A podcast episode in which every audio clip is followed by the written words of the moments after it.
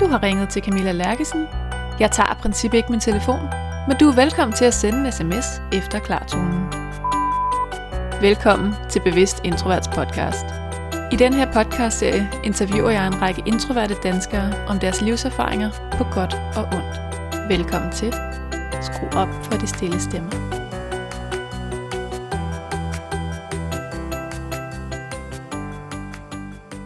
Velkommen til. Tak. Ulla Hinge Thomsen. Du har skrevet bogen Særlig Sensitiv, Guide til det gode liv. Ja.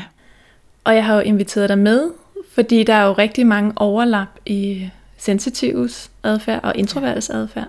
Så jeg bliver jo meget tit spurgt, også til særlig sensitive. Ja. Og jeg er jo en af de introverte, der ikke er særlig sensitiv. Mm-hmm. Så jeg, kan jo, jeg har jo læst mig til meget, og jeg kan svare på meget, Ja. men det er jo ikke det samme. Nej. Jamen, jeg har jo fået samme spørgsmål, især, øhm, især da at bogen lige var udkommet for, for fem år siden, er det jo øh, efterhånden. Når jeg så var ude og holde foredrag om, om øh, særligt sensitive, jamen så var der altid nogen, der spurgte, om det var det samme, og om man godt kunne være ekstrovert og særligt sensitiv på én gang osv. Så, videre. så jeg har egentlig fået spørgsmålet rigtig mange gange. Øhm, og jeg ved ikke, om det er det, vi skal starte med. Jo, skal vi ikke lige? Jo. få det skilt ad? Altså, øhm, jeg tænkte på faktisk på vej herhen, at øh, en af dem, jeg synes har sagt det bedst, det er faktisk Anna Skyggebjerg, som har skrevet en bog, der hedder Introvert. Øhm, fordi hun taler om, at vi ser os selv igennem nogle særlige prismer. Altså det her med, at vi ved om os selv, at vi er introverte, eller ekstroverte, eller særligt sensitive, eller hvad vi nu er.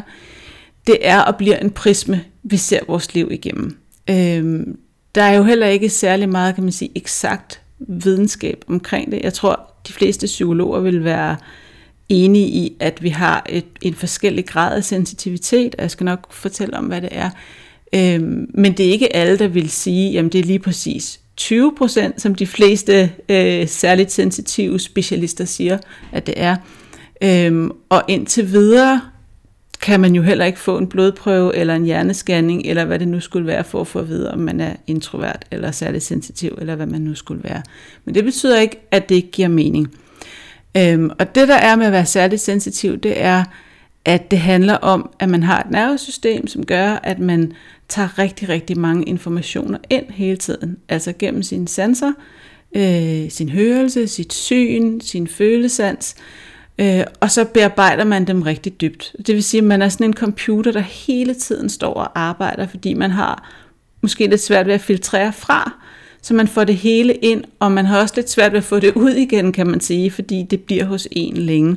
Så det har rigtig meget med nervesystemet at gøre, hvor man kan sige, at det med at være introvert eller ekstrovert, det har rigtig meget med energi at gøre. Altså henter du energi i dit eget selskab eller i få menneskers selskab, i fordybelse, i at være alene, i naturen, alle de der ting, som, som du i virkeligheden er mere ekspert på end mig. Eller henter du din energi ude i verden i, at der sker noget, at du er sammen med mange mennesker, at du får mange indtryk osv. Øhm, jeg har en, en kollega, som er ekstrovert og er gift med en introvert, og hun plejer at sige det der med, når de kommer hjem trætte øh, fredag aften, så siger hun, ah, jeg sætter mig lige ud på vejen og snakker. Fordi så, så får hun energi ved, at der er nogle naboer, der så kommer og, og drikker et glas rødvin med hende osv. Og han siger, åh, jeg lægger mig lige lidt ind på sofaen alene. Præcis. Så det, det er jo det der med energi. Øhm, når det så er sagt, så kan man sige, der er et overlap, jeg kan ikke huske præcis, hvor stort det er, men der er faktisk et stort overlap mellem særligt sensitive og introverte. Altså de forstået på den måde, at de fleste særligt sensitive også er introverte. Ja, 70 procent, tror jeg, man siger. Ja, det, kan, ja, det, det lyder rigtigt. Ja. Og det giver rigtig god mening, øh, eller man kan sige, at det er rigtig praktisk, fordi meget af det, som introverte søger energi i, er godt for et sensitivt nervesystem. Altså det at være alene er godt for et sensitivt nervesystem, fordi så er der ikke så mange indtryk, og så får det ligesom ro til at falde til sig, altså blive sig selv igen, eller falde til ro igen. Øhm, men der findes altså også ekstroverte særligt sensitive, og de har det svært. Jeg møder dem tit jo, når jeg er ude og fortælle om det her, fordi det de søger energi i, altså andre mennesker og aktiviteter, og det at være i vælten på alle mulige måder, det er også samtidig det, der overvælder dem og overstimulerer dem, sådan så deres nervesystem hele tiden er i gang. Mm.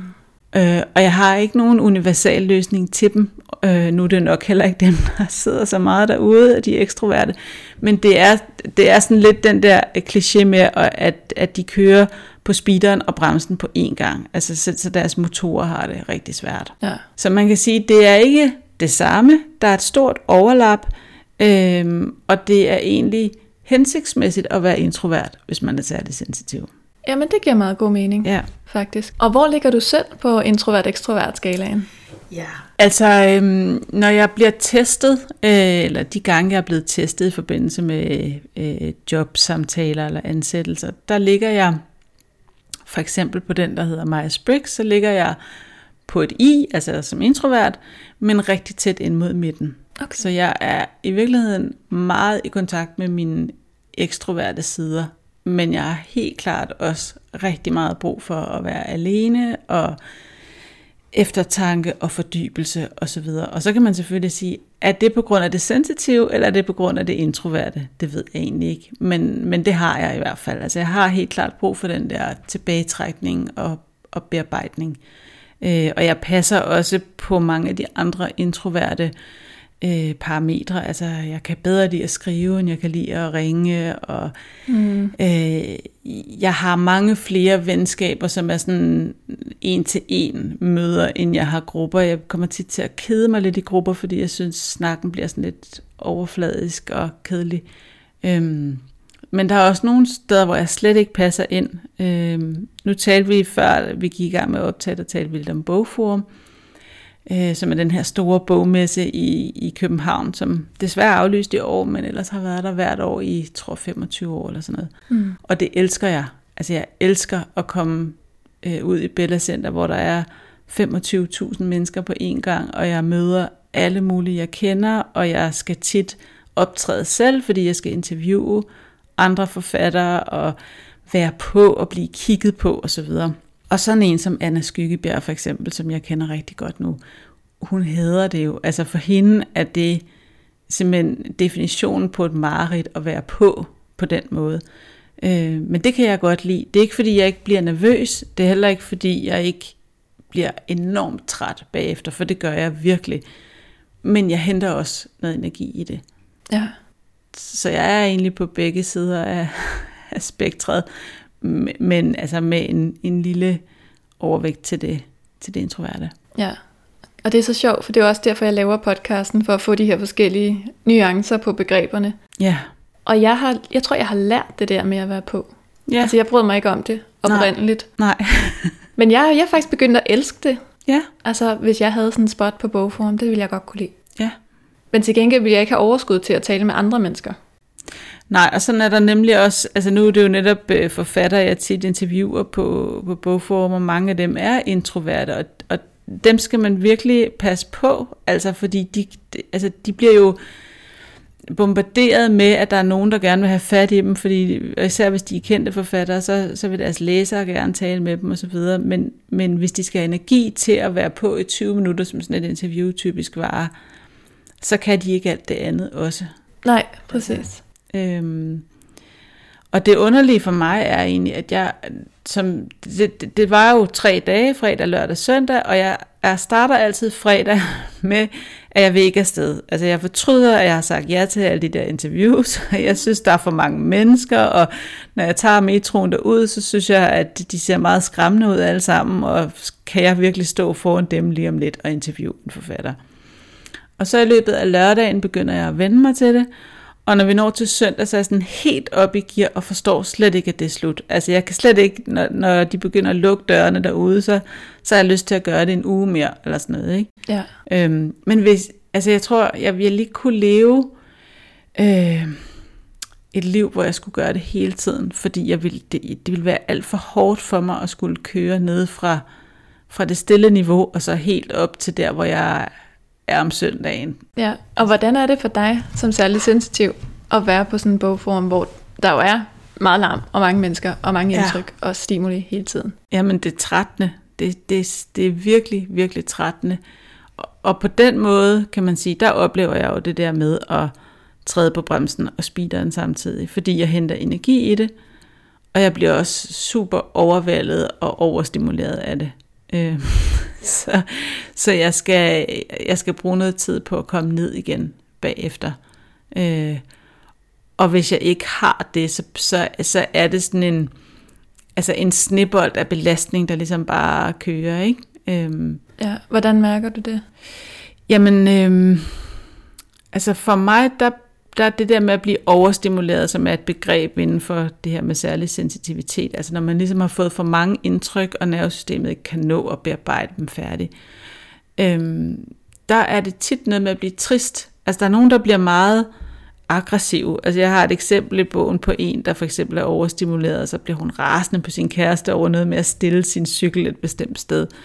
Øhm, det kan jeg også godt. Jeg kan også godt blive irritabel, men jeg, jeg bliver mere sådan trist og modløs. Altså hvis jeg har kørt for hårdt i for lang tid, så er det som om, så giver systemet lidt op. Altså så, så orker det ikke rigtig beskæftige sig med det mere. Og så, så bliver det sådan en, en melankoli og en tilbagetrækning, som ikke er rar, som, som er mere er sådan et selvforsvar, vil jeg nærmest kalde det. Ikke? Mm. Fordi man kan jo godt have en tilbagetrækning, som er, som er rar, fordi at man trækker energi, og jeg elsker for eksempel sådan en, en dag, hvor jeg ved, hvad jeg skal skrive, og jeg bare skal arbejde hjemme, og der ikke er nogen. Altså jeg kan blive sådan helt høj på at vide, at jeg skal være alene i min lejlighed. Ikke? Ja.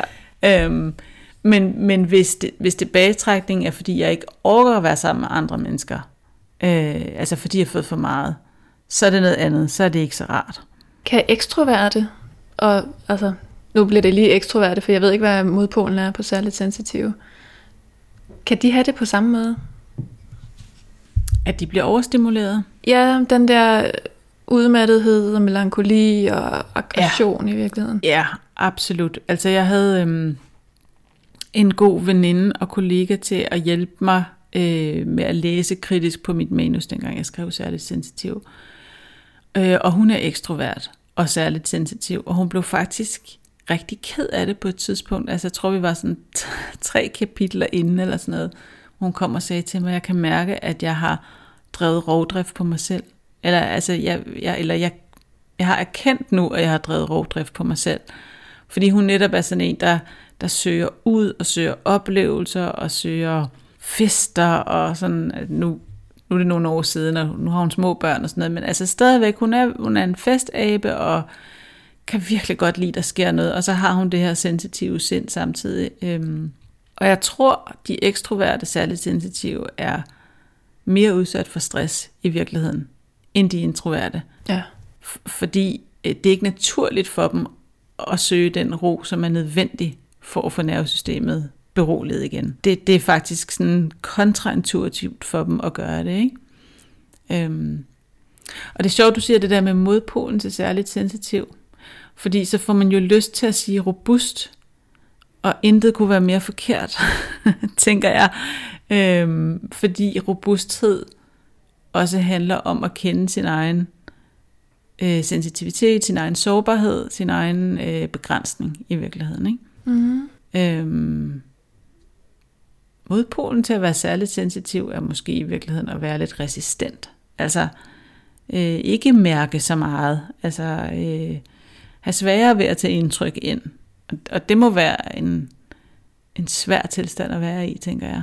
Ja, det er en udfordring på en anden ja, måde. det må det være.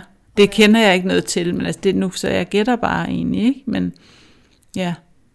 Ja, og være sådan lidt teflonbelagt. Ja, og, og måske også opleve mindre. Altså, øhm, mm. fordi det, det gode ved at være særligt sensitiv, øh, eller ekstra sensitiv, eller hvad man nu har lyst til at kalde det, det er jo, at man får flere oplevelser. Altså når man tager flere informationer ind, hvis man kan sige det sådan, gennem sine sanser, mm, så oplever man jo også mere. Og mange sensitive siger jo også, at de, altså at de oplever, at de har en større glæde ved små ting i virkeligheden. Ikke? Altså at de kan se skønhed i, i meget små ting, fordi at de netop giver sig den tid til at bearbejde øh, indtrykkene. Mm. Og dvæle ved dem, kan man sige. Ikke? Men det er også det, der er ulempen, fordi nogle gange skal man bare hurtigt videre, og så er det, øh, så er det en belastning at tage alle de her indtryk ind. Øh, altså et meget godt eksempel er jo, jeg er jo lige kommet med S-toget til dig, og vi snakkede om, inden vi begyndte at optage det her med, at nu er der mundbind. Øh, påbuddet er ikke trådt i kraft endnu, men der er en del, der er begyndt at bruge det. Der er også en del, der ikke bruger det. Øhm, alt det, jeg når at registrere i sådan en togvogn, er i virkeligheden øh, meget af det overflødigt for mig. Der, altså, der var en dame, der ikke kunne komme forbi en, en ung mand, og blev lidt, øh, blev lidt bange, fordi jeg tror, hun var bange for, at han ligesom skulle ånde på hende. Den samme unge mand sad og talte i telefon med en ven og fortalte om, at hans far nu var så syg, at han ikke kunne tale og gå og skrive osv. Øhm, der skete alt muligt i den der togvogn, som jeg ikke kunne lade være med at tage ind og tænke over. Altså, jeg var langt ude af en, af en tangent om det her med, hvordan det er at have gamle forældre, øh, og jeg selv er forældre, og hvordan bliver det for mine børn, når jeg bliver sådan. Altså, alt det er noget, jeg faktisk skal tænke i løbet af en, en ret kort øh, togtur, ikke? Hvor man kan sige, at det havde måske været bedre for mit system bare at blive i mit eget space, og ikke tage de andres ind. Ja. Fordi de her mennesker er ikke nogen, jeg skal møde igen nogensinde. Jeg har ikke nogen fornøjelse af at tænke videre på, øh, hvordan det går med den her unge mands far, øh, og han har heller ikke nogen fornøjelse af det. Nej, så udover at du sådan tænker dig ud af en tangent, rammer mm. det dig så også på følelserne? Ja, det gør det. Ja. Øhm, ja, altså, øh, og især, nu var der ikke, der var ikke nogen, der blev sådan rigtig sure på hinanden i dag, men altså, det der med, hvis der er en konflikt for eksempel, man kan selvfølgelig sige, at det, det kan være farligt, hvis der er nogen, der sådan kommer op og slås eller sådan noget, ikke? Men, men hvis der er nogen, der for eksempel bliver uenige om en plads, eller øh, hvordan man skal stå i, i toget, eller altså alt muligt, må man have en taske stående på et side, eller sådan noget øhm, så, så, øh, så går jeg i sådan en form for alert mode. Altså jeg kan simpelthen ikke lide, at andre er i konflikt. Øh, og jeg føler også et ansvar. Altså jeg føler et ansvar for at, at gøre noget, eller sådan, øh, at der skal blive en god stemning igen. Og, og det ansvar er jo godt i de grupper, jeg har ansvar for. Men det er jo ikke godt, hvis jeg hele tiden føler det. Altså hvis jeg føler, at jeg ligesom hele tiden skal nivellere hele verden, så alle har det godt og er i harmoni fordi det kan jeg ikke, og det er heller ikke mit job, og, og jeg er ikke til glæde for nogen, hvis jeg forsøger at gøre det, fordi, fordi så bliver jeg bare træt rigtig hurtigt. Ikke? Ja, det må koste enormt meget energi. Jamen det gør det også. Det gør det virkelig. Altså, øh, og, og det er jo der hele udfordringen er, fordi man kan sige, hvis jeg nu havde energi til, og lad os sige, at jeg havde energi til at, at rydde op i alle relationer og alle stemninger, det ville jo kun være godt. Altså, og hvis jeg, hvis jeg gjorde det godt, så, så ville der jo ikke være noget, altså det ville jo være en meget meningsfyldt tilværelse. Men det siger sig selv, at der er ikke noget enkelt menneske, der har. Mm. Øhm, så, så det er også lidt det der med at lære at tænde og slukke for det. Ja. Og det tænker jeg, at vi lige skal tilbage til os, altså ja. sådan lidt i forhold til strategier. Men inden da kunne jeg godt tænke mig at høre, hvornår du egentlig stødte på begrebet, og hvornår du egentlig så det her i dig selv? Ja, altså øhm, det kom jo sådan så vidt jeg husker, kom det til Danmark i 90'erne. Øh, det var i hvert fald i, jeg tror det var i 97, at Elaine Aron skrev den bog, som, som er blevet ligesom sådan en, øh, en øh, grundbog. Øh, Elaine Aron er en amerikansk psykolog, hun skrev en bog, der hedder Highly Sensitive People. Og da hun havde gjort det, der begyndte der sådan at komme nogle artikler om det i, i blade og aviser og sådan noget, som jeg læste. Og, og det var det helt klart genkendelse i mig. Men jeg ville ikke være det. Altså, jeg synes, det lød forfærdeligt. Øh, okay.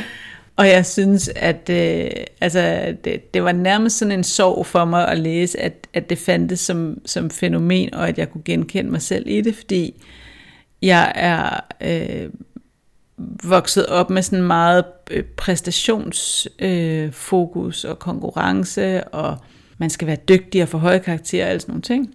Og jeg ville være journalist, og jeg troede, at hvis man skulle være journalist, så skulle man være sådan meget hårdkogt, øh, og man skulle også være helt ugenert, altså man skulle kunne bare rejse sig op i en hvilken som helst forsamling og råbe noget efter en politiker, eller sådan. Altså jeg havde virkelig nogle stereotyper der.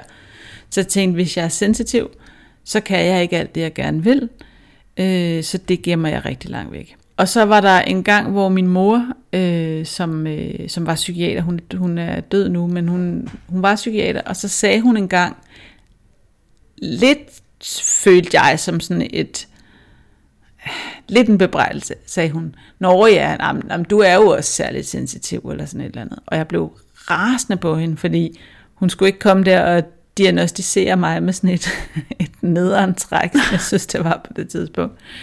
Øhm, så jeg vidste det egentlig godt, øh, men havde gemt det ret langt væk. Og så blev jeg spurgt i, det må have været i 14, af en redaktør, som jeg kun havde talt med i 5 minutter, øh, på, bog, på bogforum faktisk.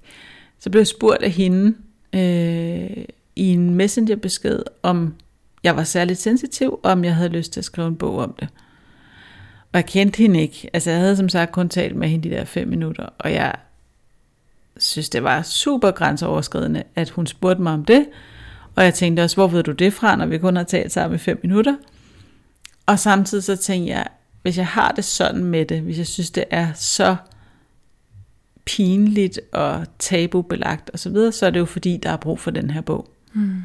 Så jeg sagde ja til at skrive den bog, otte minutter efter jeg havde modtaget den besked. Øhm, og så arbejdede jeg jo med det til at skrive bogen, læste en masse, interviewede øh, psykologer, interviewede alle mulige andre sensitive mennesker af alle mulige slags. Altså jeg havde en, en forsker med som forsker i universets opståen, og jeg havde børn med, og jeg havde alt muligt med, øhm, og fik også et godt billede af, hvad sensitivitet kan se ud som, altså at det, at det er ikke én ting, det er ikke noget med at, at være nærtagende, eller sart, eller ikke duelig, eller noget som helst. Det, det kan have virkelig mange former, og det kan have rigtig mange fordele. Øhm, så det var der, jeg egentlig sådan rigtig kom overens med, at ja, det er det, jeg er, det er det, jeg har indeholder. Øhm, og så kan man sige, så var jeg ret meget vælten med det. Altså, øh, der var en enorm interesse for det, da bogen kom ud. Så jeg holdt foredrag og gav interviews og ja, talte rigtig meget om det. Og det sådan stillede lidt af, altså en gang imellem, ligesom nu med dig, så kommer der lige sådan et blob af nogen, der gerne vil snakke om det. Øh, og så snakker jeg gerne om det. Men ellers går jeg egentlig ikke rundt i min dagligdag og sådan tænker meget i begrebet. Jeg, jeg tænker mere i, eller føler mere i det, som det så betyder for mig. For eksempel det her med, at jeg kan blive overstimuleret og skal lære at lukke af. Ja, og hvad er det for nogle ting, du har lært ved at blive bekendt med det her begreb? Jamen, først og fremmest har jeg lært, hvad det er. Altså det her med at forstå, at det er nervesystemet, som er overstimuleret. Øh, det giver rigtig god mening, øh, og det giver en, hvad skal man sige, en frihed for de der selvbebrejdelser, som man godt kan have, som kan handle om, øh, hvorfor kan jeg ikke bare være ligeglad med, at de skændes hen på mit arbejde? Eller hvorfor irriterer den der øh, vifte, der står og laver den der lyd mig så meget? Eller hvorfor kan jeg ikke holde ud, når min øh, kollega sidder og klikker med sin kuglepen dagen lang? Eller hvad det nu kan være. Altså, det der med, at man faktisk forstår, at der er en grund til, at man har det, som man har det, det i sig selv løsner rigtig meget op. Øh, fordi man er jo nødt til at forstå, at man kommer ikke til at kunne lave verden om. Altså det er ikke sådan, at man kommer til at, at få alle kolleger til at, at indrette sig efter, hvordan man selv har det i et storrumskontor, eller at øh, trafikken bliver mindre larmende og øh, altså beskidt, fordi at nu kommer der altså en særlig sensitiv gående ned af vejen. Så det er jo primært inde i ens selv, ja. man, man skal finde freden med det. Ikke? Øhm, og så kan man jo lave nogle strategier. Altså for mig har det, det helt store jo været, at jeg sagde et fast, godt job op øh, tilbage i 2012, og har været selvstændig siden. Og det betyder jo, at jeg kan tilrettelægge en arbejdsdag, der passer til mig. Så der er sådan en passende mængde stimuli, fordi man kan også blive understimuleret som særlig sensitiv, hvis man gemmer sig alt for meget væk mm. øh, fra verden. Men altså, at jeg kan lave den der balance mellem stimuli og tilbagetrækning, og at jeg kan for eksempel øh, undvære at være med, eller undgå at være med i sådan noget kontorfnider for eksempel. Altså som er noget af det, der, der, der går meget ind på mig. Altså hvor jeg, jeg bliver simpelthen meget voldsomt påvirket af det, hvis folk er i konflikt, også selvom den ikke handler om mig. Mm. Øhm, nu har jeg så valgt at sidde i et kontorfællesskab, øh, men, men vi arbejder jo ikke sammen, vi arbejder hver for sig, og det gør, at, at de konflikter, vi nu måtte have, det bliver sådan noget, noget mindre indæt. Ikke? Det kan handle om, at man ikke rydder op i køkkenet, eller glemmer at tømme opvaskemaskinen, eller sådan noget. Det, det er sådan set okay. Ikke? Mm. Øhm, og så er det jo noget med at passe på sig selv fysisk. Altså alle de øh, råd, som er gode for alle andre mennesker, er bare ekstra gode for særligt sensitive. Altså det her med at få søvn og frisk luft og motion og naturoplevelser osv. Altså vi, vi har både den, den ulempe, at vi reagerer hurtigere på negative stimuli, men vi reagerer faktisk også hurtigere på positive. Så blandt andet Lene Aaron har skrevet om for eksempel, hvordan terapi virker hurtigt på særligt sensitive, fordi vi er hurtigt til at fange, Ej, hvor interessant. fange det er. Så, så der er jo også, altså man kan sige, vi kan, vi, den der lindring eller de gode strategier, de virker altså også hurtigere og bedre. Så, så på den måde er det jo også, øh, ja, at, at få fat i det og tro på det, og, ikke, og, og dermed igen ikke være så ked af, at, at nogle gange bliver verden lidt for overvældende. Ikke? Ja. Hvad var det, der fik dig til at tage beslutningen om at sige det job op dengang? Det var alligevel sådan en ret hæftig øh, livsstilsændring. Ja, og jeg, det var jo heller ikke sådan, at jeg tænkte, at nu siger jeg det her job op, fordi jeg er særligt sensitiv. Jeg sagde det op, fordi jeg var stresset. Øhm, jeg, havde det, jeg havde et job som redaktionschef, som i virkeligheden er det perfekte job for mig, fordi jeg, jeg elsker at redigere. Øh, altså det var øh, et magasin, jeg var redaktionschef på. Jeg elsker at redigere, jeg elsker at sætte ting i gang, jeg elsker at coache og give feedback og sådan ligesom være bindeledet mellem det hele, og jeg kan faktisk virkelig godt lide det der med, at man er en, en redaktion, der sammen producerer et, et magasin hver måned. Øhm, men det var også øh, et nyt magasin, og derfor var der rigtig, rigtig meget at lave. Øh, så jeg arbejdede mange timer, øhm, og jeg havde, min søn var, han har vel været to og et halvt eller sådan noget, da jeg startede øh, på jobbet, og jeg var så træt og overstimuleret, når jeg kom hjem om aftenen, at jeg ikke havde overskud til at tage mig ham mm. på den måde, jeg gerne ville. Og det, der havde det sådan, sådan ville jeg ikke have, det skulle være. Jeg havde før tænkt på at blive selvstændig, men var så blevet suget ind i magasinbranchen, som jeg synes er helt fantastisk, og hvor jeg har virkelig mødt nogle altså, meget, meget sjove og dejlige mennesker. Så, så, så jeg tog hele tiden lige lidt mere og lidt mere og lidt mere, når øh, øh, sådan mulighederne bød sig. Øh, og det er måske igen den der, altså den der kontakt med den ekstroverte side, at, at jeg ville enormt gerne have alle de der oplevelser, men jeg blev også bare super træt af mm. dem. Øh, og det endte så faktisk med en stresssygemelding på en måned, tror jeg. Øh, og i løbet af den måned, der gik jeg en masse ture øh, rundt om øh, Damhussøen, som jeg bor i nærheden af, og så, øh, og så fik jeg tænkt igennem, hvad det egentlig var, jeg ville med mit arbejdsliv og med mit liv i øvrigt, og så var det faktisk ret nemt at komme tilbage og sige, nu, nu stopper jeg. Og, og det har jeg ikke set mig tilbage fra et øjeblik, vil jeg sige. Det er, har helt klart været en rigtig beslutning. Mm. Øhm, men det ved jeg godt, det kan alle jo ikke gøre, så man er jo også nødt til at, at finde nogle strategier i det, man nu er i, hvis ikke det kan lade sig gøre, eller hvis ikke man har lyst til at være selvstændig. Ja, ja og det er jo altid lidt svært ikke, med den balance der, hvor meget man skal altså indrette sig efter det. Nu lyder det ikke som om, at du indrettede dig efter et personlighedstræk, men jeg hører bare tit det spørgsmål. Ja. Kan jeg gøre det her, når jeg er sådan her? Ja, og jeg vil sige, fordi jeg får nemlig også tit det der spørgsmål med, altså er der nogen, for eksempel, er der nogen jobs, der er gode for særligt sensitive, for eksempel, ikke? Og så, så, så tænker jeg nogle gange, ja, altså man kan jo godt sige, at, øhm, at det for eksempel vil være for hårdt at være faldgræder og hele tiden stå og se øh, altså til skadekommende mennesker og ulykke og så videre, ikke? Mm. Øhm, at være skolelærer og hele tiden være sammen med larmende børn 8 timer om dagen for eksempel, kunne også være i såkaldt dårlige job. Men så tænker jeg, har jeg lyst til at leve i en verden, hvor der ikke er nogen sensitive faldgrædere eller skolelærer? Nej. Altså, øh, og jeg tror virkelig på, at noget af det, der også kan dræne særligt sensitive, det er mangel på mening. Så hvor man kan sige, ja, det kan godt være, at du kan få et, et job, hvor du ikke bliver så, så påvirket af stimuli, så du får måske ikke så meget lyd og lys og lugt og så videre, men du får heller ikke mening. og så bliver du, så bliver du også ulykkelig. Altså, så, så jeg, altså, jeg tror virkelig på, at man skal lave det, man allerhelst vil og er bedst til, og så må man finde nogle strategier inden for det. Mm. Fordi man, man vil blive både under- og overstimuleret af at have et job, som man kun havde, fordi man troede, man ikke kunne tåle noget andet. Ja. Og, og det er jo min grundfilosofi, det er jo også det her med, at man skal ikke afholde sig fra, fra noget, vil jeg sige, i verden, fordi man er særligt sensitiv. Altså, man kan godt afholde sig fra det, fordi man ikke har lyst til det. Altså, jeg har ikke lyst til hverken at blive skole eller, eller faldgræder. Altså, men hvis det var min største drøm, så ville jeg gå efter det. Og så kan det godt være, at jeg måske skulle...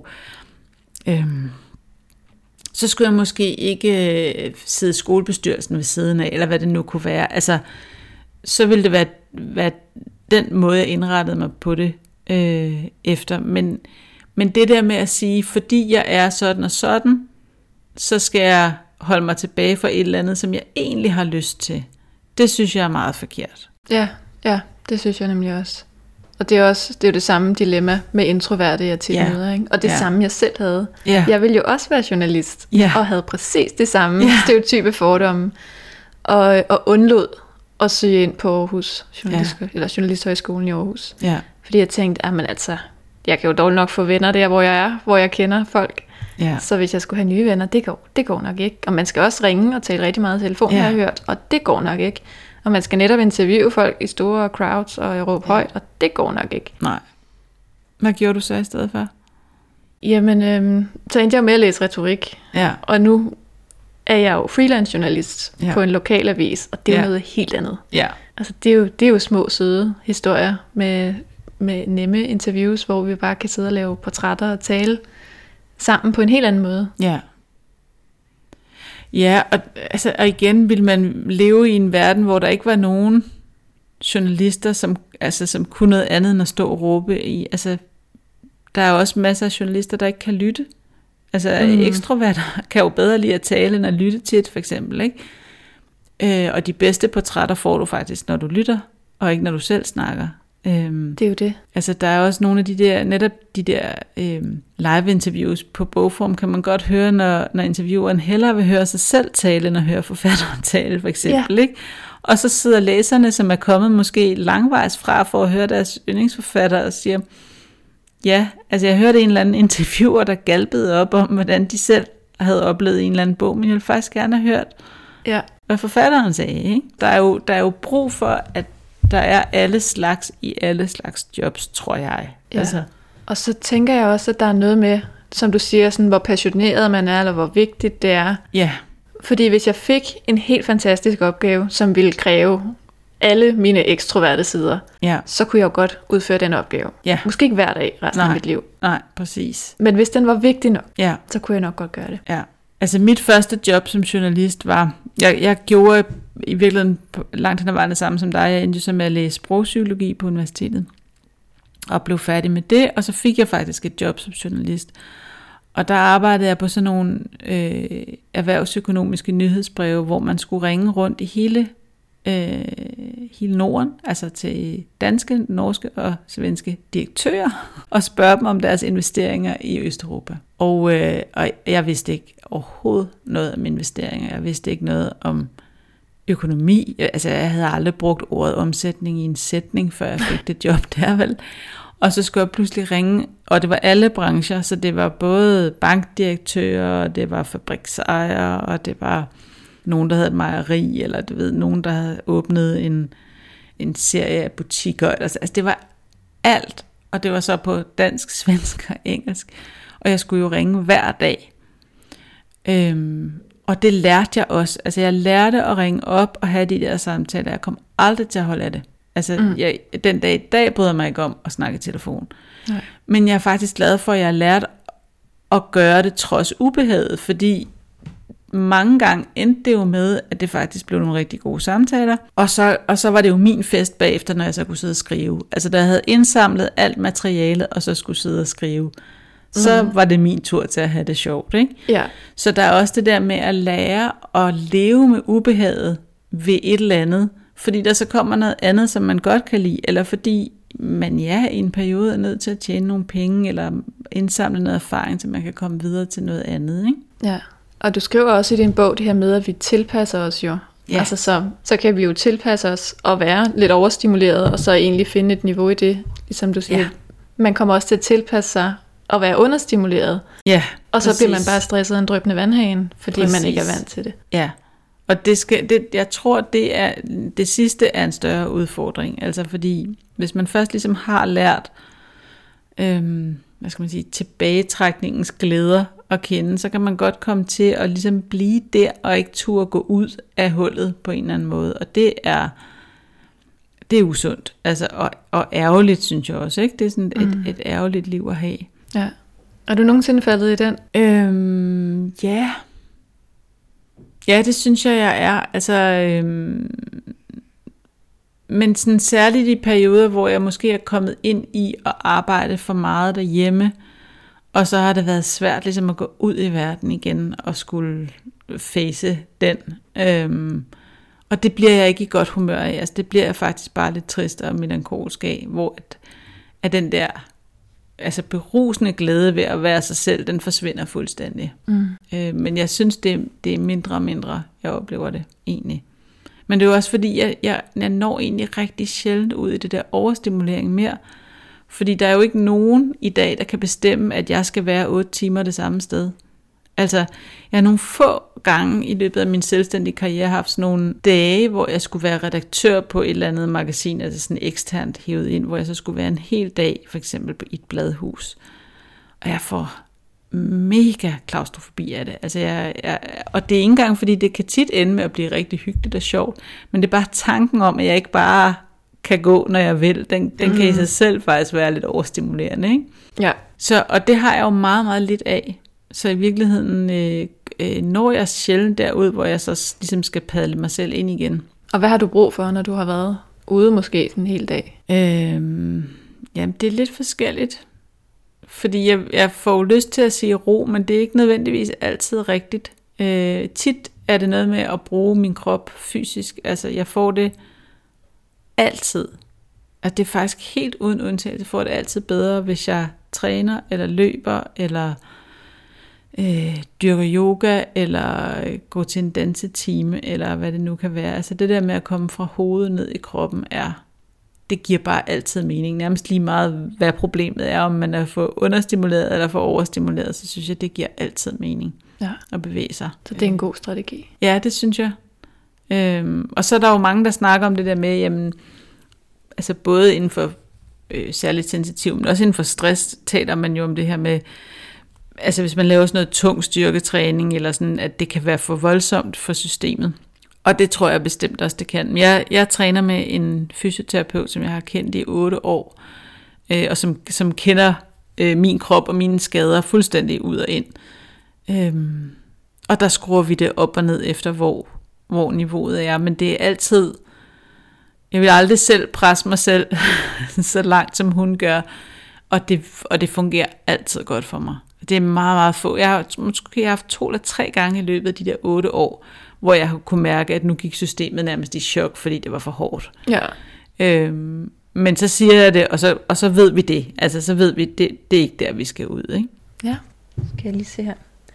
Nu tror jeg nemlig, jeg er ved at være igennem mine egne spørgsmål. Ja. Men øhm, jeg kom jo til at skrive ud og øh, spørge ja. mit netværk, hvad de havde af spørgsmål Ja. til dig. Ja. Så jeg, jeg har jo sådan en hel øh, række brevkassespørgsmål Bare her. kom med dem. Jeg elsker jo brevkasser. Det er noget af det, jeg savner ved at lave magasiner. det er faktisk brevkasserne. Ah ja. Det synes jeg var super sjovt at lave. Jeg tænker, at vi skal starte med et her, der lyder, hvordan fortæller man sin omgangskreds, at man er særligt sensitiv? Og hvor åben behøver man i gåseøjne at være omkring det? Ja. Øh, det er også et spørgsmål, som jeg har fået rigtig meget. Øh, og det kan godt være, at jeg vil, jeg vil skuffe spørgeren med mit svar, men jeg står nu inden for det. Fordi jeg synes nemlig ikke, man skal være specielt åben i godsøjne øh, med lige præcis det her begreb. Med mindre man har en fornemmelse af, at, at dem, som man gerne vil være åben over for, de måske kender det i forvejen, eller har generelt sådan en, en åbenhed over for at se sig selv gennem prismer. Fordi det, der rigtig hurtigt sker, det er, at hvis man siger, at man er særligt sensitiv, så reagerer mange på deres tit overfladiske øh, opfattelse af begrebet. Øh, de reagerer på den måde, det bliver brugt på, og det at, at altså noget generelt samfundsagtigt med, at nu skal vi også alle sammen være så særlige, eller vi skal alle sammen have en diagnose, eller det er jo ikke en diagnose, men, men, men det, det, den skældning foregår ikke, medmindre man ved noget om det. Det jeg til gengæld synes, man skal være åben om, det er, hvordan man har det. Altså det her med, hvis, hvis det, der fylder for spørgeren, det er et eller andet med for eksempel ikke at kunne overskue øh, lange arrangementer, så synes jeg, det er det, han eller hun skal sige. Altså øh, bliver man inviteret til en eller anden fødselsdag, som starter med boller og lavkage og går over i, i aftensmad, og det på en eller anden måde altså lægger op til 8 timer eller sådan noget, og man synes, det er alt for voldsomt, så synes jeg, det er det, man skal sige. Altså, prøv at høre, jeg bliver jeg elsker at komme til fødselsdag hos jer, men jeg bliver simpelthen så træt, når der er gået tre timer. Så hvad vil du helst have? Skal jeg komme til boller eller skal jeg komme til aftensmaden? Og skal jeg have noget med? Altså, så man i virkeligheden tager fat i det konkrete, fordi ellers risikerer man, at andre mennesker reagerer på begrebet og deres tit forkerte opfattelse af det, mere end det, du faktisk gerne vil sige med det. Mm. Så jeg vil, jeg, jeg vil helt klart opfordre til, at man fokuserede på, hvad man havde brug for, og hvad man gerne vil have andres hjælp til. Øh, mere end det at sætte, at sætte begrebet på sig selv. Jeg tror, det at sætte begrebet på sig selv kan hjælpe en selv til at forstå rigtig meget mere, og det kan måske også hjælpe ens mand eller kone, eller søster, eller nærmeste veninde, eller hvad det nu kan være. Men at ligesom lancere sig selv som, som særligt sensitiv i en omgangskreds, det, det tror jeg simpelthen ikke, der kommer noget godt ud af. Mm. Og så får jeg lyst til at sige desværre, men det er jeg ikke engang sikker på, at jeg mener, fordi jeg håber jo egentlig, at vi netop ved at kigge på de her prismer, engang kan slippe den. Altså forstået på den måde, at hvis vi vi lærer at forstå, hvordan vi selv fungerer, så kan vi måske engang acceptere, at alle mennesker fungerer forskelligt, og det, og det er det, vi kan forholde os til hinanden i forhold til. Ja. ja, jeg tror heller ikke, man kan undgå det der med, at der kommer et lille label. Det kan jeg jo også mærke fra mig selv. Altså, man kan sige, jeg er jo kommet øh, ud af skabet på ja. øh, tydeligste vis, så alle ved det jo. Ja. Så når jeg melder afbud, så er der jo mange, eller siger, jeg kommer kun til halvdelen, så er folk sådan helt klar på, nå okay, men det er jo fordi, du er introvert. Ja. Det er vi jo vant til. Ja. Men der kommer også mange sådan medfortolkninger. Præcis. Som jeg egentlig godt vil være fri for. Ja, og man kan også sige, behøver du at begrunde dit afslag med, at du er introvert? Det gør du heller ikke, kan jeg høre, men altså, vil, altså, vil det være nødvendigt? Vil det ikke være nok at sige, jeg har kun lyst til at komme til halvdelen. Det har ikke noget med dit arrangement at gøre. Det har bare noget at gøre med, hvordan jeg, jeg får det. Eller, altså, mm. Der er helt klart en forskel på introvert og særligt sensitiv. Introvert er blevet så indgroet en del af vores sprog, øh, at, det, at det er lidt mere øh, accepteret, tror jeg. Noget af det tror jeg faktisk også handler om de der personlighedstest, vi talte om tidligere. Altså at det, at man bruger det i mm. i sådan nogle øh, erhvervssammenhæng. Det, det gør det på en eller anden måde lidt mere spiseligt, hvor særligt sensitiv, også fordi det er blevet misbrugt rigtig meget, øh, og som en sådan paraplybetegnelse for alt muligt, som er alt muligt andet, øh, det har stadigvæk sådan et, en bismag af diagnose over sig. Ja, okay. Og det, altså, der var også på et tidspunkt nogen, der talte om, at det ville blive en diagnose, fordi så kunne man så kunne medicinalindustrien gå i gang med at lave noget medicin til det og sådan nogle ting. Altså, øhm, jeg tror, man risikerer rigtig mange fordomme. Altså, man risikerer ikke at få det ud af det, som man i virkeligheden gerne ville. Ja, ja og du kan næsten ikke undgå, at folk reagerer. Altså, og jeg går jo netop ud på de introverte side og siger, at det behøver ikke være en ting. Det behøver overhovedet ikke være noget, du forholder dig til. Det her er et forklaringsbegreb. Ja. Men du behøver som sådan ikke stille noget op med det. Præcis. Og alligevel så tog jeg mig jo i, at jeg har jo lige siddet og læst din bog igen, mm. og du skulle komme her, og, og du skriver det her med råd, det distraherer dig, og jeg råder om nogen. Så jeg tog mig og lige og sådan, nej, jamen så må jeg hellere sørge for, at der er lidt ryddeligt. For ellers så bliver hun jo distraheret, og hvis nogen kan blive distraheret i det her, jamen så må det være dig. Og så tænkte jeg, så må jeg også, og jeg skal jo alligevel gøre rent, når du kommer. Kan jeg vide, om jeg skal gøre rent aften før? så ikke der lugter af rengøringsmidler i hele lejligheden. Hvordan har særligt sensitiv det med det? Nej, og vi skal jo sidde og koncentrere os. Og jeg arbejder jo op nogen for, at vi ikke stigmatiserer Ja. ja. eller Ja. laver særbehandling. Og Ja. alligevel, fordi nu er det det, vi taler om, Ja. så er jeg jo vildt opmærksom på alt det.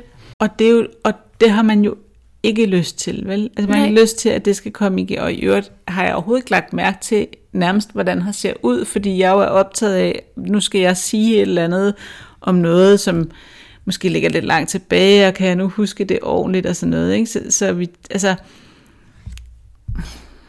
vi har jo ikke lyst til, at det der begreb skal komme imellem os som mennesker, vel? Og det er også det, jeg mener med, at jeg har egentlig lyst til, at vi kunne opløse dem igen. Men vi er nok nødt til at have dem først, altså før vi kan opløse dem. Og i virkeligheden er det, er det måske også det, der, der sker i forhold til alt det her med øh, køn og race og så videre, altså hvor jeg nogle gange kan synes, at altså har vi brug for 53 nye køn for at være ligeværdige alle sammen. Men, men jeg tror, det er det der med, at vi har ligesom brug for kassen for at kunne slippe af med den igen, ikke? Jo, enig. Ja. Så har jeg et spørgsmål her, der lyder, hvad er den bedste måde at melde afbud på? Ja, det, det synes jeg var lidt sjovt, fordi øhm, er jeg ekspert i det?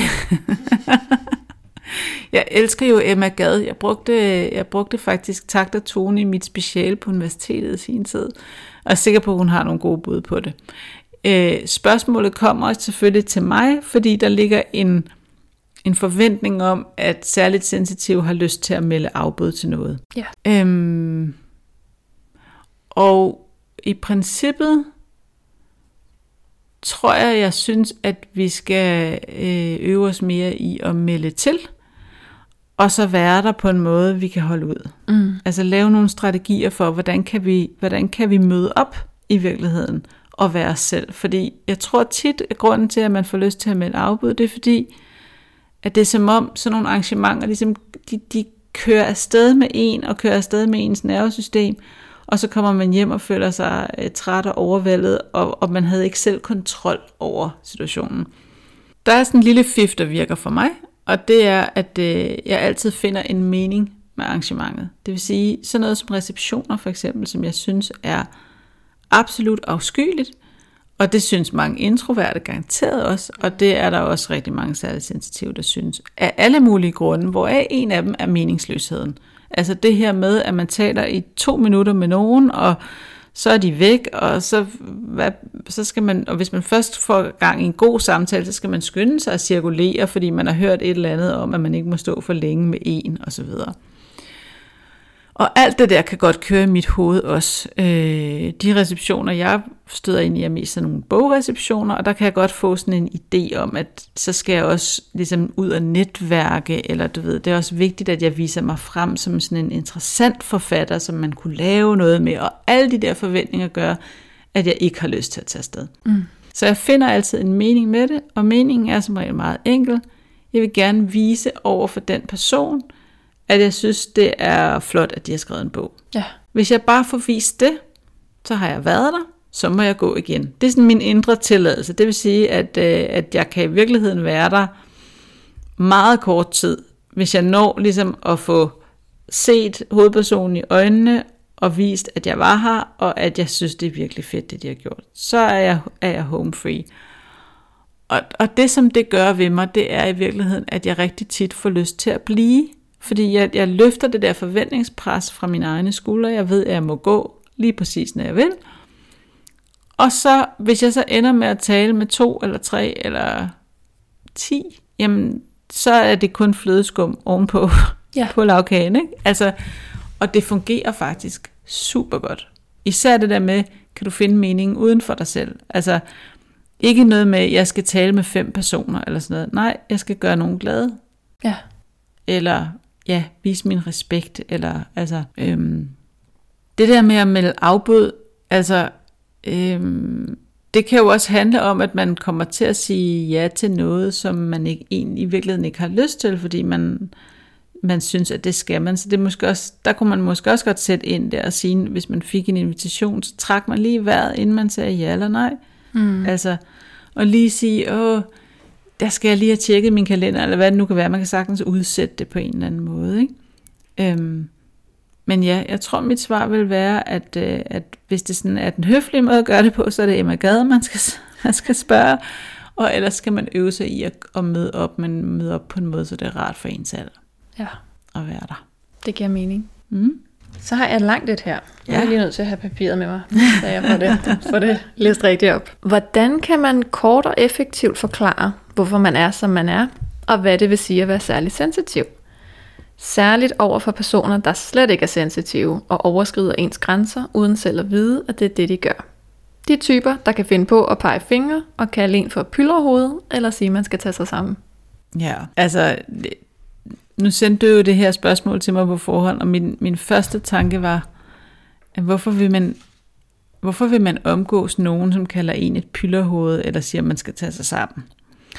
Det kan der jo være mange grunde til. Der kan for eksempel være den grund, at det er man nødt til, fordi det er ens chef, for eksempel. Eller, altså, men, men jeg synes, øh, altså, jeg, jeg synes i hvert fald, det er en tanke værd, at, at altså, vil jeg gøre en indsats for at lære et menneske, som viser mig så lidt respekt, at de taler sådan til mig, øh, hvem jeg er.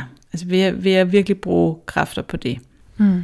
Øhm, og hvis man vil det, så tror jeg, at mit svar igen vil, vil lægge sig lidt op af, af det, vi talte om før. Altså i stedet for at sige, jeg er særligt sensitiv, øh, så derfor skal du tage det, det og det hensyn. Så sige, jeg har brug for at slappe af, når jeg har været på arbejde, fordi der er mit hoved altid helt fyldt med tanker og øh, altså hvad det nu end kan være. Altså det der med at være konkret, fortælle folk konkret, hvad det er, man oplever, og så hvad de har brug for.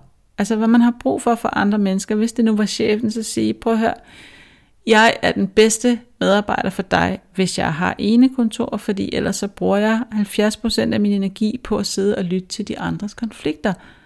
Og det kommer der ikke noget produktivt arbejde til din virksomhed ud af, hvis det nu var det. Mm. Hvis det er nogen lidt tættere på en, det kunne jo også være en, en forælder, eller øh, måske endda en, en ægtefælle eller en kæreste, der sagde sådan, jamen så, så kunne man jo for eksempel stikke dem nogle artikler eller bøger om, om det her træk, og så sige, prøv at jeg har læst det her, og det spejler jeg mig rigtig meget i. Vil du være sød og gøre den indsats og, og læse det her, og så, og så kan vi måske snakke om, hvad det handler om.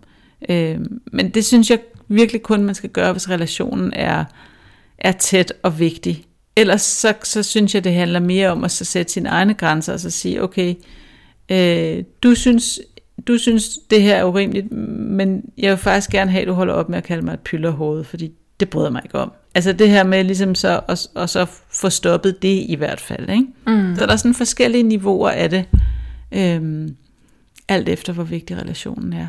Ja. Men det lyder ikke så rart.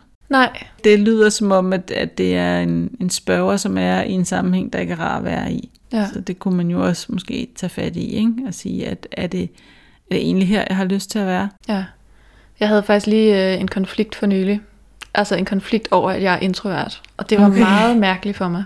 Ja, Med en, altså ikke et barndomsven, men fra vi var 15 var vi ja. venner. Så har vi været ind og ud af hinandens liv. Og, ja, og så meldte han ud i foråret, at her i august, der holdt han 30 års fødselsdag. Og der var mødepligt. okay. For lige præcis mig var der mødepligt. Fordi jeg aldrig tog med til de der fester.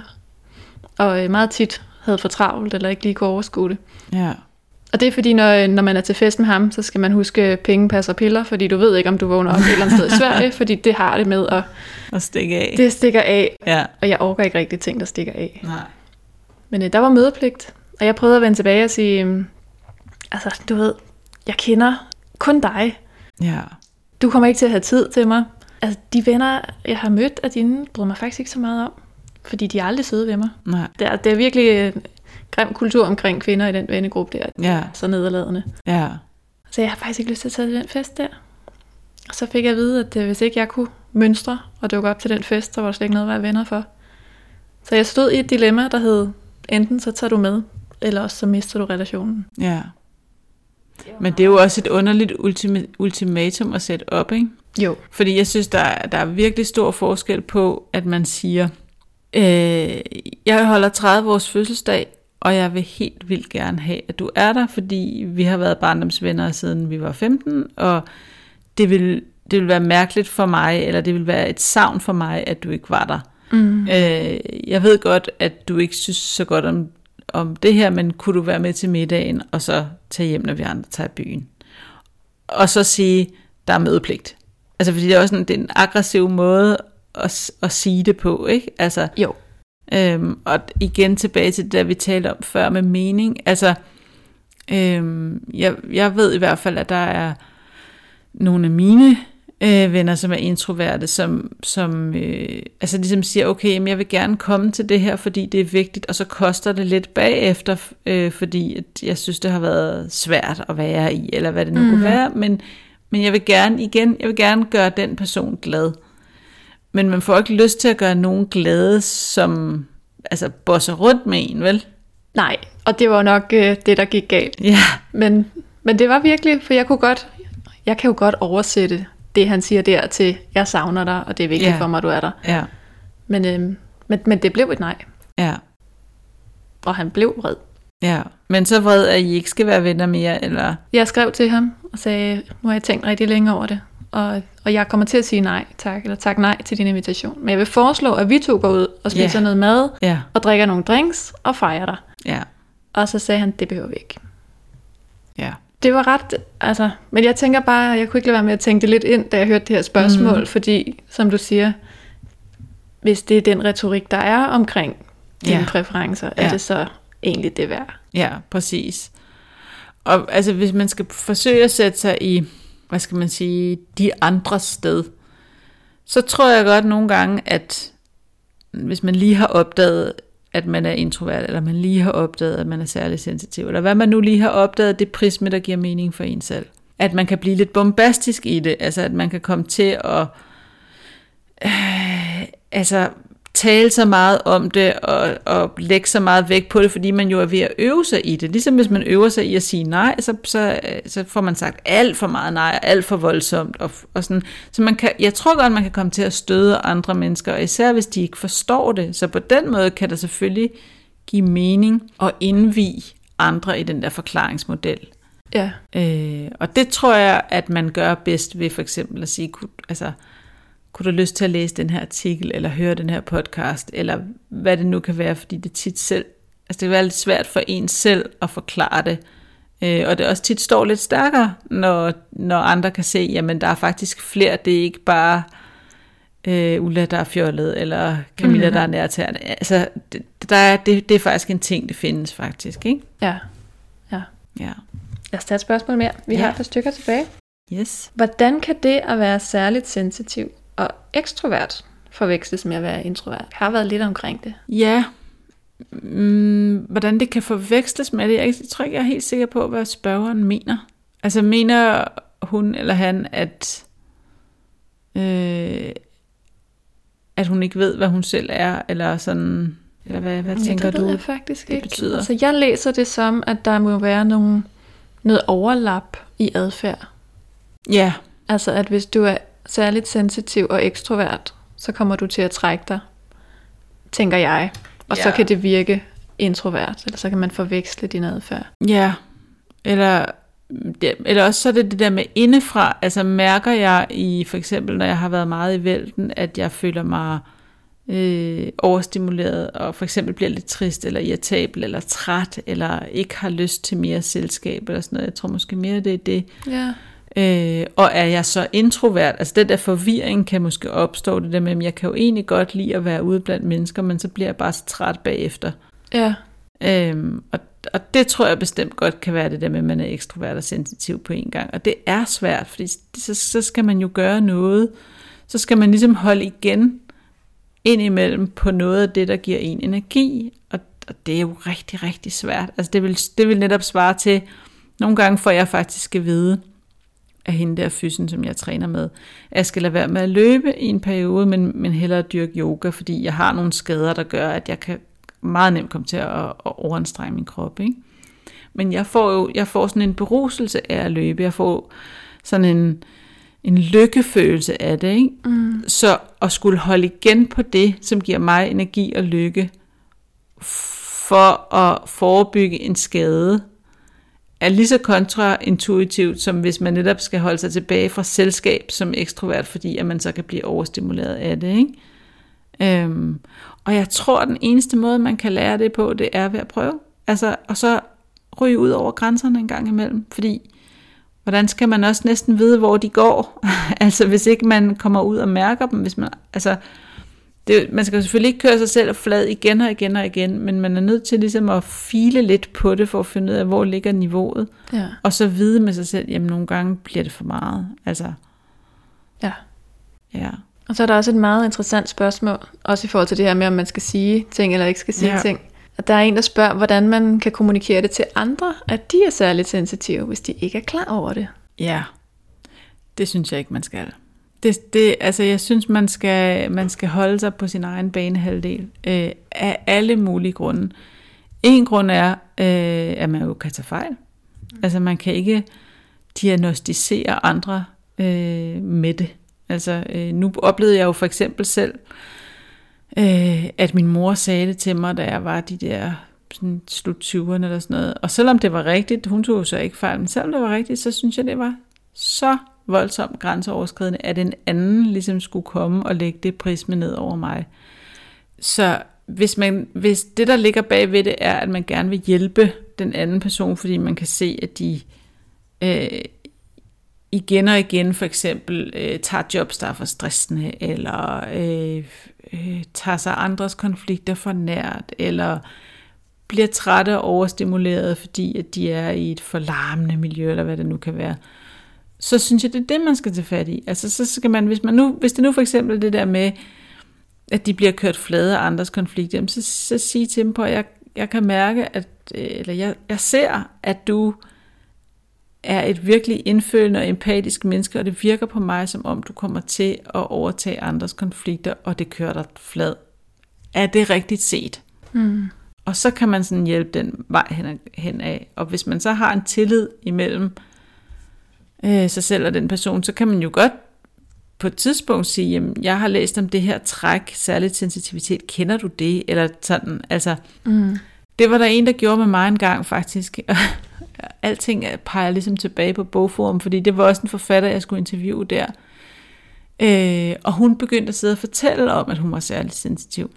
Og alt, hvad hun sagde, gav genklang i mig. Altså det var virkelig, det var sådan, jeg sad og fik hjertebanken af det, fordi øh, jeg bare kunne genkende øh, alt i det. Og da hun så havde fortalt om det, så sagde hun, hvad med dig egentlig?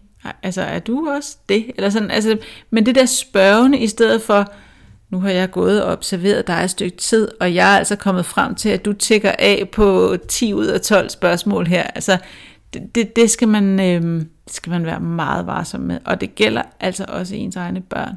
Mm. Øhm, jeg synes, det der med særligt sensitive børn, er et sted, hvor der er mange forældre, som i aller, aller bedste mening kommer til at gå for langt. Altså fordi mange af de symptomer, hvis man kan sige det sådan, mange af de tegn, børn kan have på at være særligt sensitiv, kan de også have på bare at være i udvikling.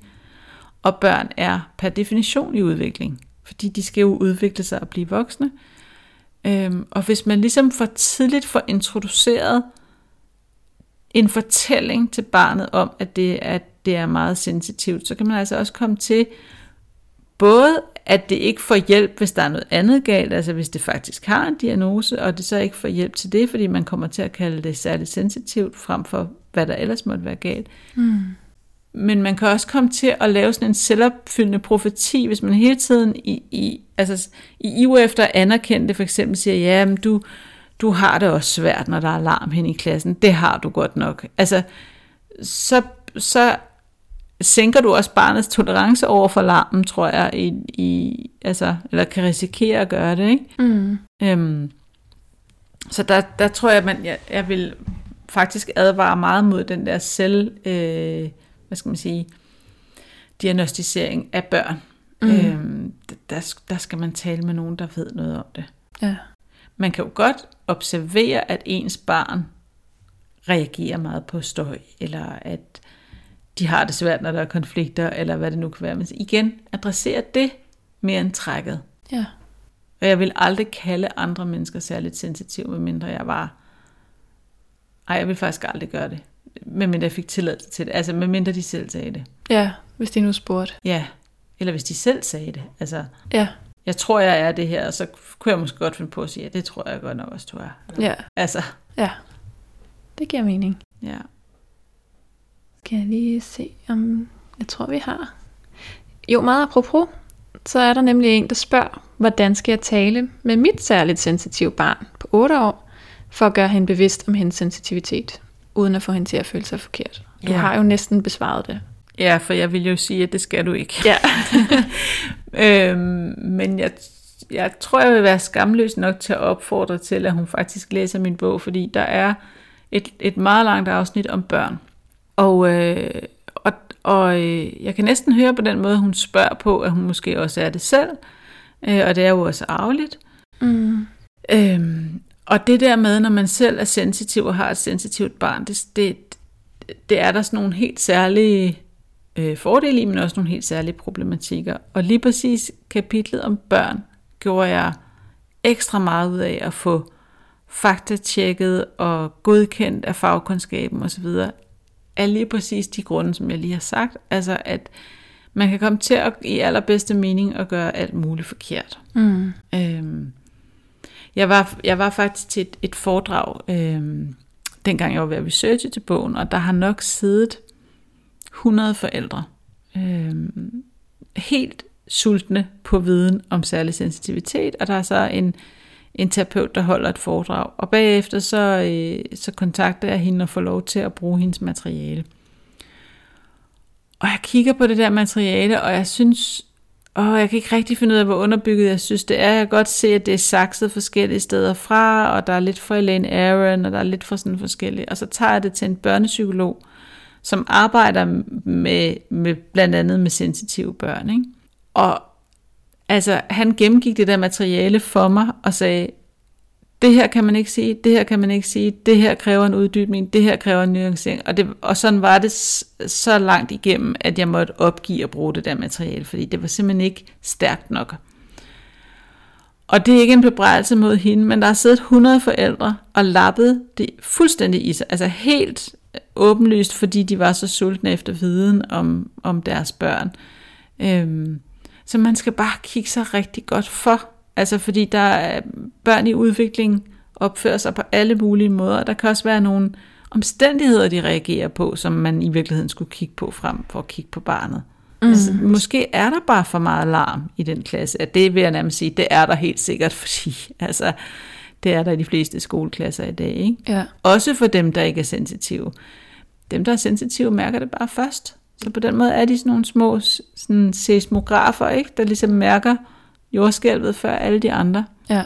ja, hun skriver faktisk også, det har jeg ikke taget med for at prøve at korte det lidt, men at det var noget af det, hun ville ønske, hun havde vidst om sig selv noget før. Ja, men der er vi jo forskellige, fordi øh, jeg var ikke klar til at vide det om mig selv, før jeg var oppe i 30'erne.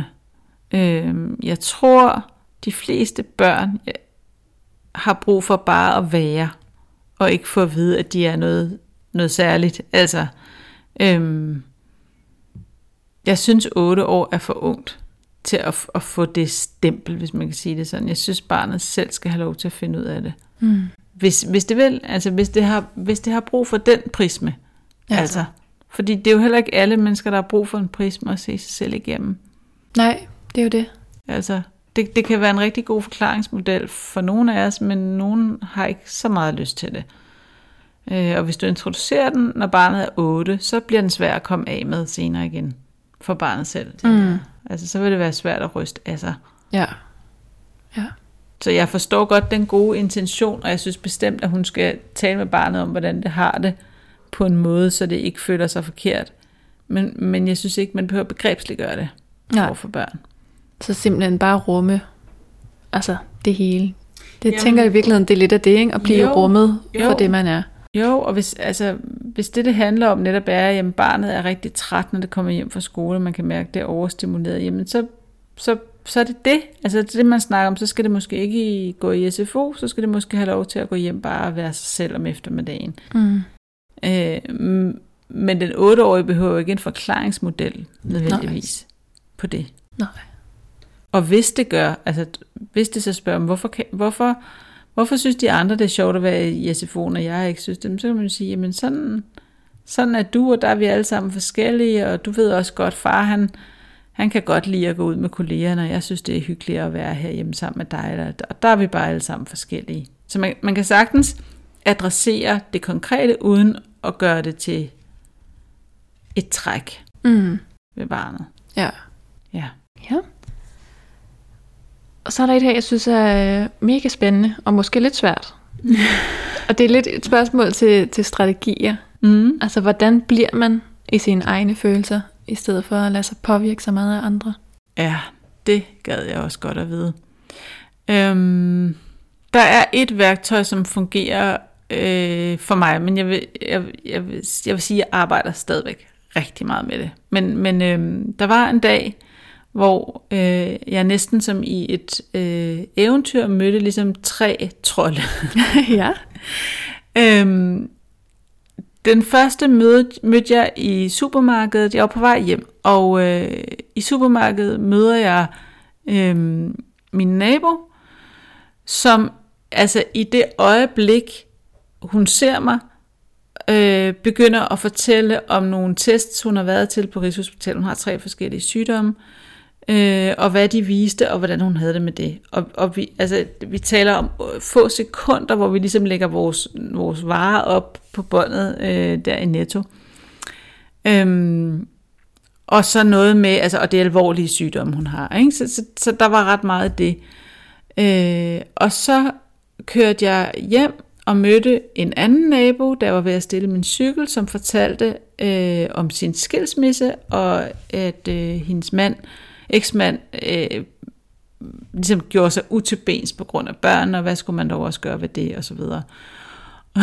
og så får jeg endelig stillet min cykel, og så går jeg så op i min opgang, og så tror jeg, at den tredje trold er en mail fra en veninde, eller sådan noget med, med et tredje problem. Jeg kan faktisk ikke lige huske, hvad det tredje var. Men det jeg gjorde, det var, at jeg brugte visualisering. Altså, fordi jeg tror, når man er sensitiv, så kommer man til at invitere til, at andre kan fortælle. Øhm, det er som om ens nervesystem står åbent, og det kan andre bare mærke, og det er rigtig lækkert, fordi så er der et eller andet sted, hvor man kan lægge alt det, man har lyst til at fortælle om, og som gør ondt. Der er ligesom sådan en invitation i vores kropssprog, som, som, øh, som er godt jo, når vi gerne vil tæt på nogen. Det er for eksempel rigtig godt, når man interviewer, fordi det får folk til at åbne sig. Men det er skidt, hvis det ligesom får alle til at åbne sig hele tiden. Mm. Så bliver du fyldt op af andre menneskers følelser og problemer. Ikke? Øhm, så jeg lavede sådan en, øh, et bur. Altså jeg trak simpelthen sådan et, øh, et skjold ned over mig selv, øh, som der var huller i, så jeg kunne godt se den anden. Altså ikke mentalt skjold, ikke? Jeg kunne mm. godt se den anden, men de kunne ikke få lov at komme ind. De må ligesom sådan, de støtte mod en, en mur. Øhm, og det var jeg jo så nødt til at trække ned over mig selv tre gange i træk. Øh, så jeg var rimelig udmattet til sidst, men jeg, men jeg tog det ikke med hjem. Jeg gik ikke rundt og tænkte over skilsmisse eller sygdom, eller hvad det nu kunne være. Mm-hmm. Øhm, jeg lod mig ikke påvirke af det. Øh, og, og visualisering er faktisk en rigtig god, konkret metode. Om det så lige skal være, for mig er det sådan et bur, det er sådan et, et lidt flot bur også, ikke? Altså sådan, som, så, og der er rigelig luft til, at jeg kan se andre og kommunikere med andre, men de kan ikke få lov til at komme helt ind i mit inderste. Mm. Øhm, hvis man synes, det er, er for svært eller for hokus pokus så kan man jo også, altså for eksempel på sit arbejde have høretelefoner på, så man sidder og hører musik frem for at høre andres konflikter. Mm. Øh, der er rigtig mange, der arbejder i storrumskontor. Øhm, eller ikke bare konflikter, men også glæde. Eller, altså, det, er det, der, det er det der med, at vi står ligesom lidt for åbne, så, så netop andre menneskers følelser får ligesom lov til at passere gennem vores nervesystem. Ikke? Øhm, og der kan man jo lukke sine sanser af, for eksempel lukke sin hørelse af, så man ikke kan høre, hvad folk snakker om, for eksempel. Ja. Og så er det øvelse, tror jeg. Altså det er det der med at mærke, at nu, hov, nu er jeg ved at overtage det der. Det er dit, det her det er mit. Jeg bliver lige her. Altså, øhm, men altså, jeg er 49, jeg er, er stadigvæk i gang med at øve mig på det, så det er nok en af de ting, man, man skal erkende, at det er bare rigtig svært. Også fordi, at dem, tit er det, der skaber mening. Så det der med, at man faktisk kan mærke andre mennesker, er jo noget, man gerne vil. Ja, det er klart. Så, så, så det at slukke for det, kan nok virke mere voldsomt for den sensitive, end for dem, der bliver slukket for. Altså man kan føle, uh, der var jeg bare vildt afvisende, og i virkeligheden var man bare helt normal i forhold til, hvordan folk Mm. er over for hinanden. Ikke? Ja. Så tror jeg, at det her det er det sidste. Men ellers så er vi lidt tilbage på arbejdsmarkedet. Mm. Og det er en, der søger god råd til at være sensitiv på arbejdsmarkedet. Det har vi talt lidt om. Ja. Men også spørg, om det var nemmere, altså hvordan det så ud i forhold til for 50, 60 eller 70 år siden. Mm. Altså, jeg var jo ikke på arbejdsmarkedet for 50, 60 eller 70 år siden, så det ved jeg ikke. Men der er i hvert fald et eller andet med, at tempoet i vores samfund er blevet skruet voldsomt op. Øh, stimuli er mange. Altså, vi har internettet, der gør, at det hele går utrolig hurtigt, og vi hele tiden har adgang til at få information i virkeligheden. Øh, da jeg startede på de der nyhedsbreve, der kunne vi godt vente på en fax, for eksempel. Altså, vi havde e-mail, men, men det kunne godt være, at vi ventede på, en, en, at der kom en fax om et eller andet, og så var der jo noget ventetid, indtil vi kunne komme videre med den historie. Mm. Det vil man jo aldrig gøre i dag, altså det, det er fordi det hele det går så hurtigt. Øhm, og igen, jeg tror, alle mennesker ender med at blive overstimuleret af tempo og stimuli øh, og informationsstrøm. De sensitive gør det bare før. Så ja, jeg, på den måde tror jeg, at det er blevet sværere. Omvendt er vi blevet bedre til at tale om, at ikke alle fungerer lige godt med alting. Øh, og coronanedlukningen har også gjort, at, at der bliver talt meget mere om, jamen, vil vi stresse afsted hver morgen øh, og transportere os langt væk for at arbejde et eller andet sted, og så bruge lang tid på at transportere os tilbage igen? Eller skal vi prøve det der med at arbejde hjemmefra og på distancen og så videre noget mere, fordi det kan få vores hverdag til at hænge sammen på en bedre måde og så videre. Mm. Så, så hele den der åbenhed over for, at ikke alt fungerer godt for alle, tror jeg har gjort det nemmere. Øhm, og så er der en, en ting, som, som jeg synes er rigtig vigtig, og som jeg er optaget af i øjeblikket, fordi jeg er ved at skrive, eller har skrevet en bog om sårbarhed, som et grundlæggende vilkår for os alle sammen.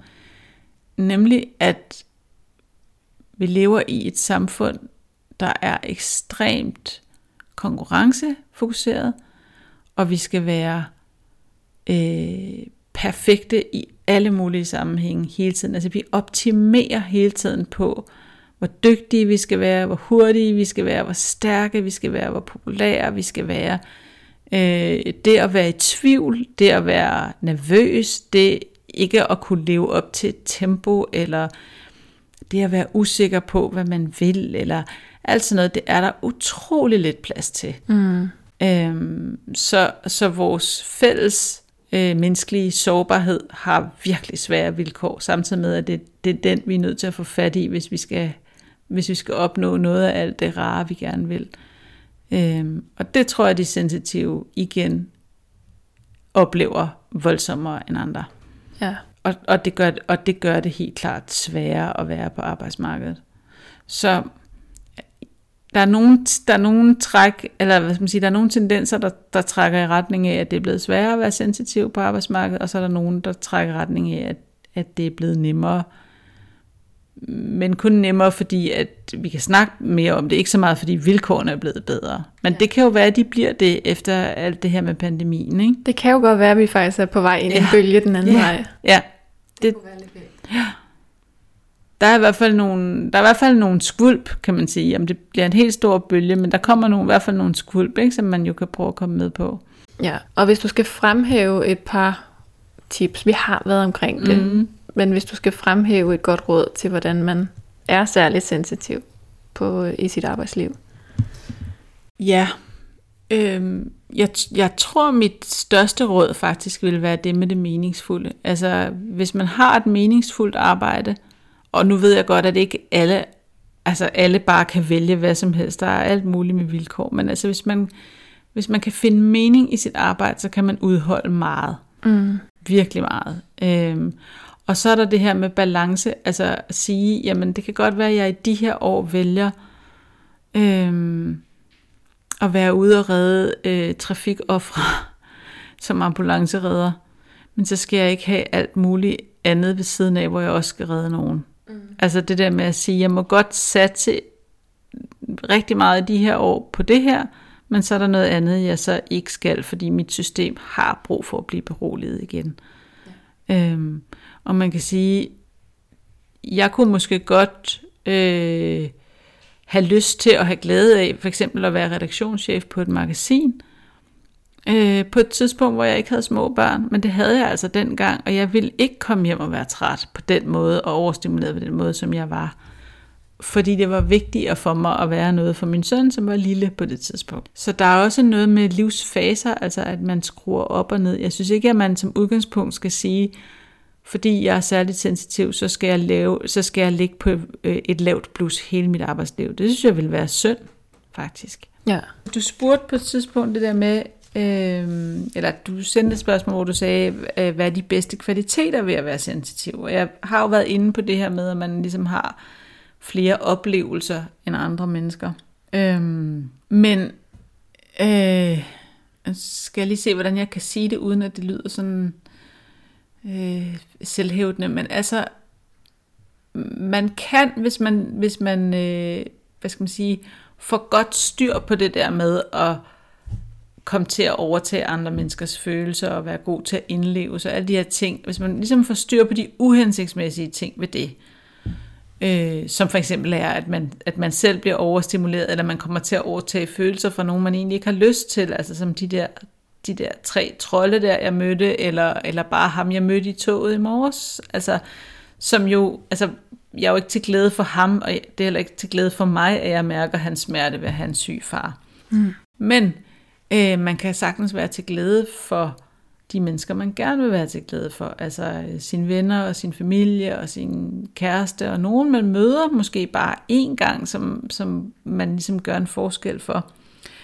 Øh, og der havde jeg sådan en oplevelse faktisk for et par dage siden, hvor at jeg var øh, inde på mit nye forlag, Politikens forlag, for at præsentere øh, min nye bog, den om sårbarhed for hele salgspersonalet og sådan noget. Jeg var rigtig nervøs og, øh, øh, og samtidig lidt tændt og sådan, ikke? Sådan ligesom vi snakkede om med det der med at være på.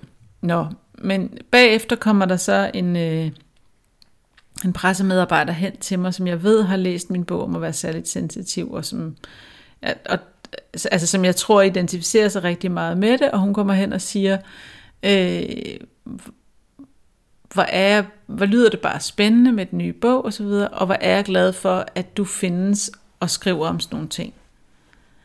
Og, og den der øh, altså respons, som øh, man både kan få netop fra nogen, man, man kender og er noget for, men også altså fra fremmede, som har skrevet til mig, at de har fået noget ud af at læse min bog, eller det har ændret noget i deres liv. Det, det sker stadigvæk her fem år efter, at der engang imellem er nogen, der skriver.